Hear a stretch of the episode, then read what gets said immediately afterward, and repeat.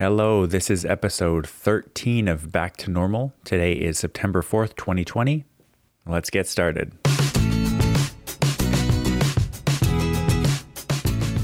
Today, I want to talk about cars. So, not just um, gas guzzling cars, which I think are a little bit worse, but just cars in general. So, personal motor vehicles as kind of the be all and end all of transportation and why I think that that is not a great solution to the world's problems.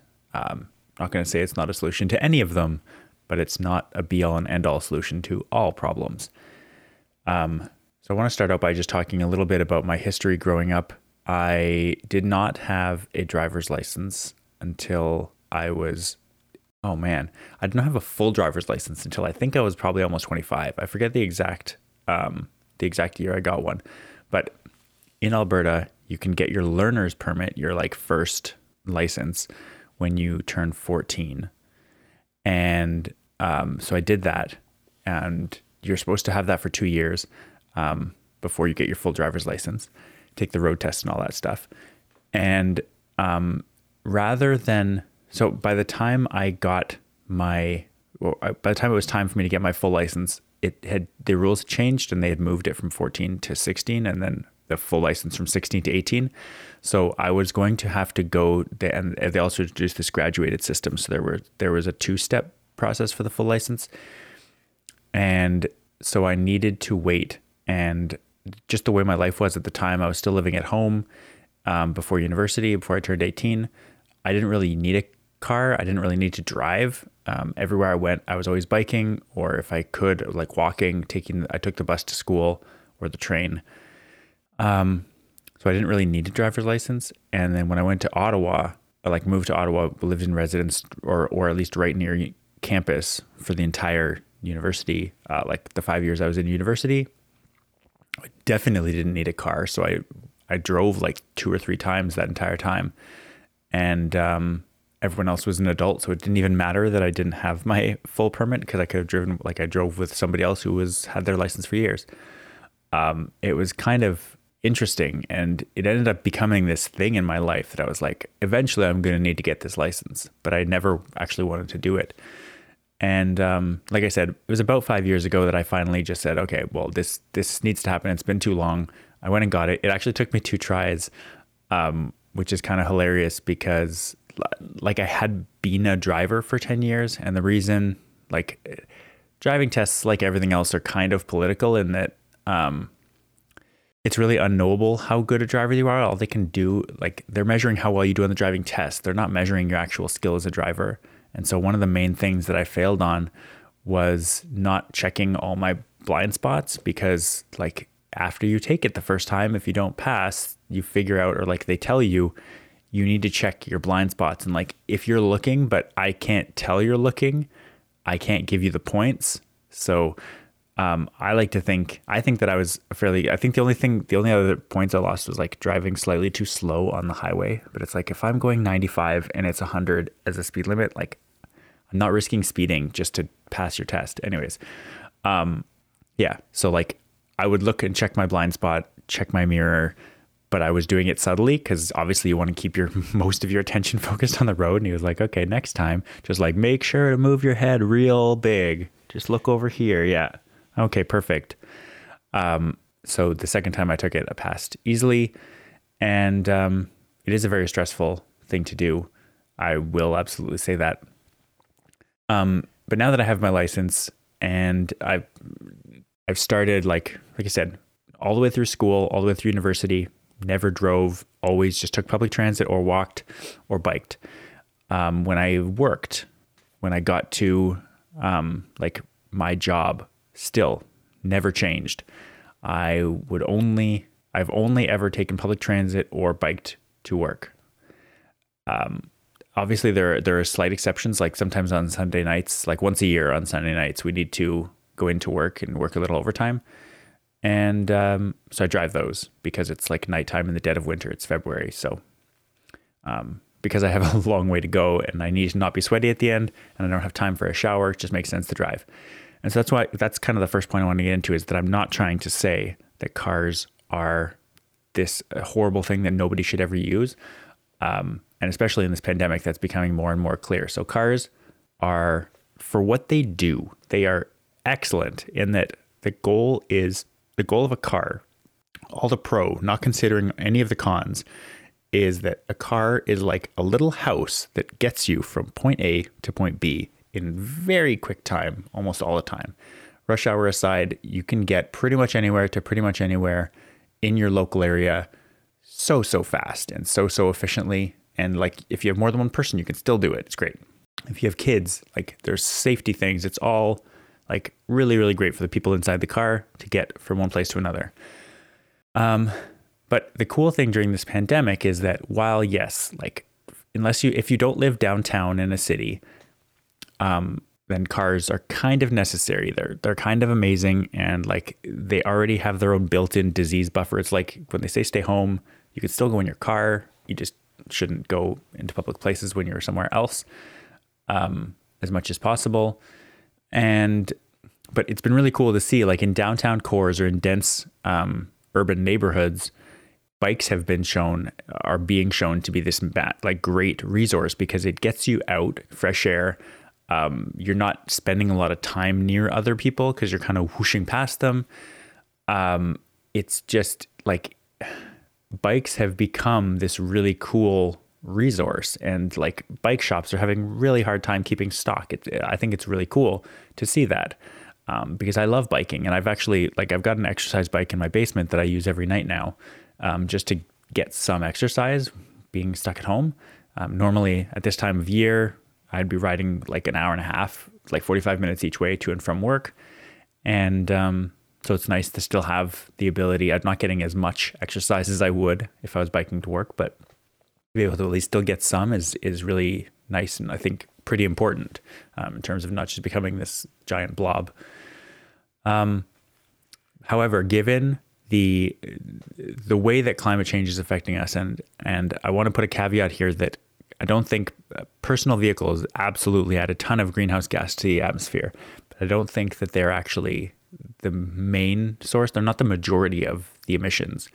Um, but the idea that like similar to the way that eating less meat is better for the environment, I think driving less is better for the environment. Whether um, like whether you're driving a, a Hummer or like some giant SUV that uses a ton of gas, or whether you're driving like I think a hybrid has obviously le- like comparatively less impact, but whether you're driving like a small car or a big car, if you can drive less, it's better.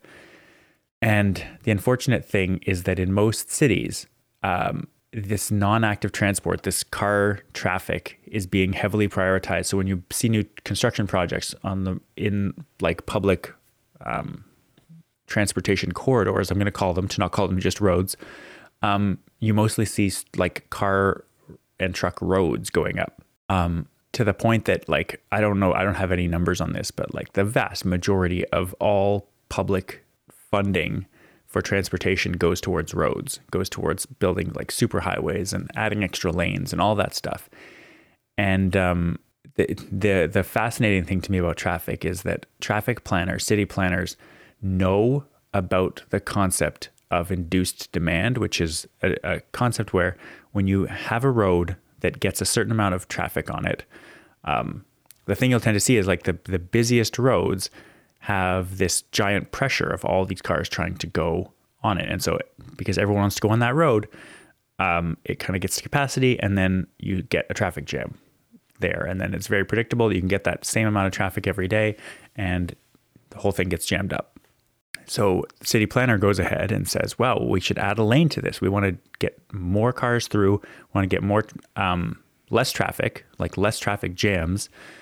Um, and so they double the number of lanes. They go from like let's say two lanes to four lanes, and so the road opens up and it's bigger, and it's like, wow, okay, this is great. We are moving faster.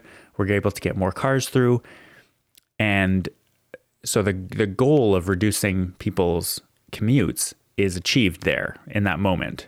Um, but what you notice with induced demand, and this is seen like across the board in every way, um, without any kind of measures like tolls or you know traffic restrictions, um, is that you see within a few years, inevitably, the, the demand and the traffic on that road at peak gets right up to peak levels in traffic per lane. So, yes, um, there is a certain um, thing to say that there, there's a certain point to say that more cars are making it through in a given amount of time than before.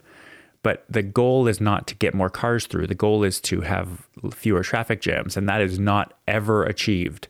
There's there's all kinds of things like LA traffic. They have these giant, massive multi-lane freeways that every time every time a major holiday comes around, you just see them packed like taillights and headlights for miles.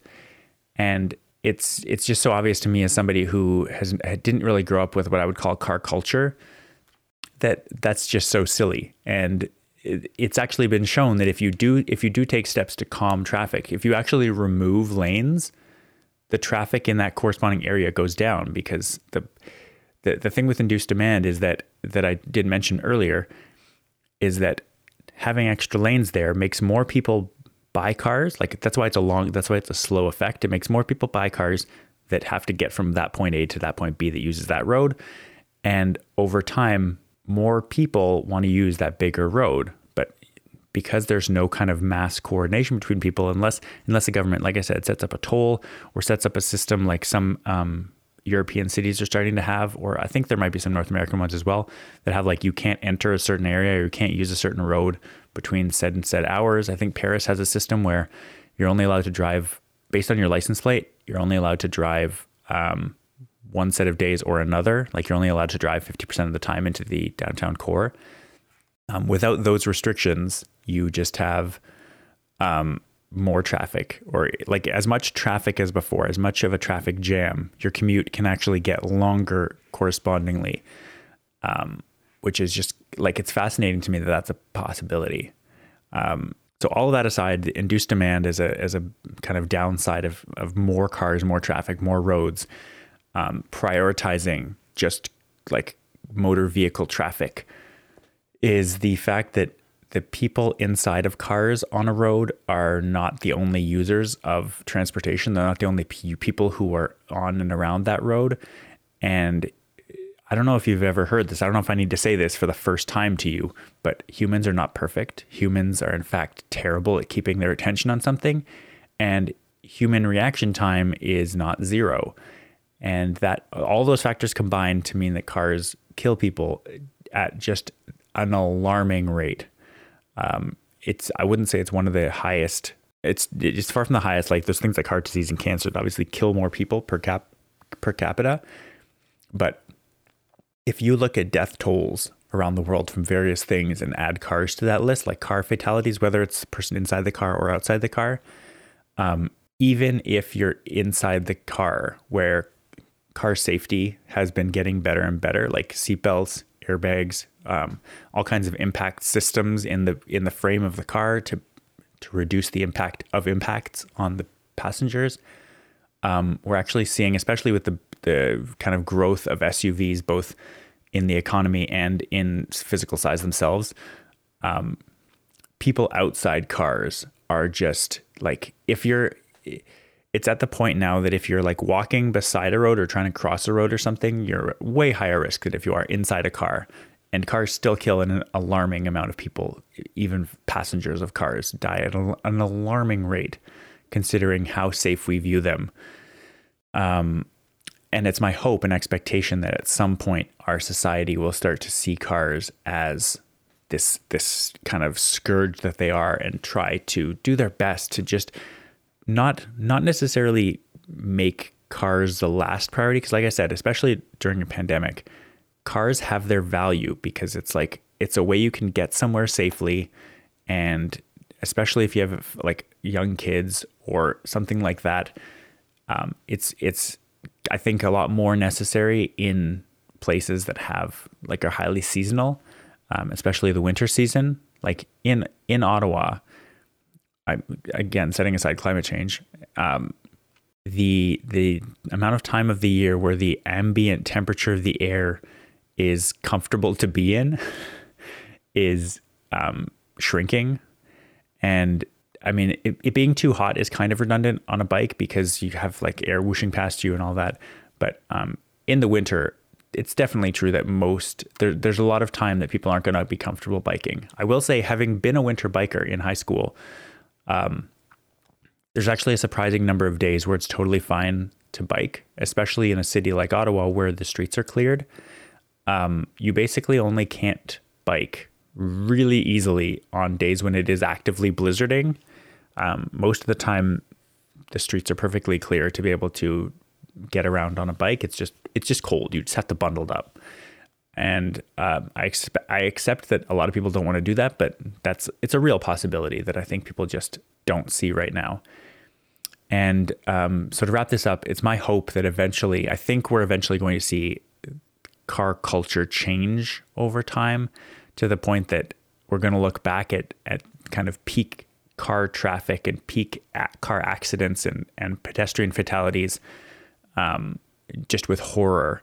And I hope that you know self-driving systems or like or like um, driving assist technologies will come in to better protect people outside the car and start mandating better safety regulations um, both on roads. So you know separating traffic car traffic from other kinds of um, traffic like pedestrians bikes all that kind of stuff um, and for the roads themselves. So making it less likely that cars hit each other just through safety measures, through attention measures, all that kind of stuff. There, there are things we can do, um, both physically, like in infrastructure, and with technology to do that. And I, so I really, really hope that's the case.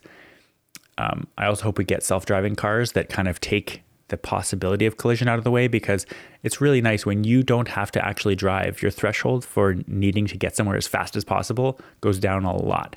And so if you're not having to actually do the driving, especially if you can do things like do work while you're in a, a technically a car, like a self-driving car, um, it takes away a lot of the the like honk honk urgency that tends to get in in um, tends to get people in trouble with accidents and that kind of thing.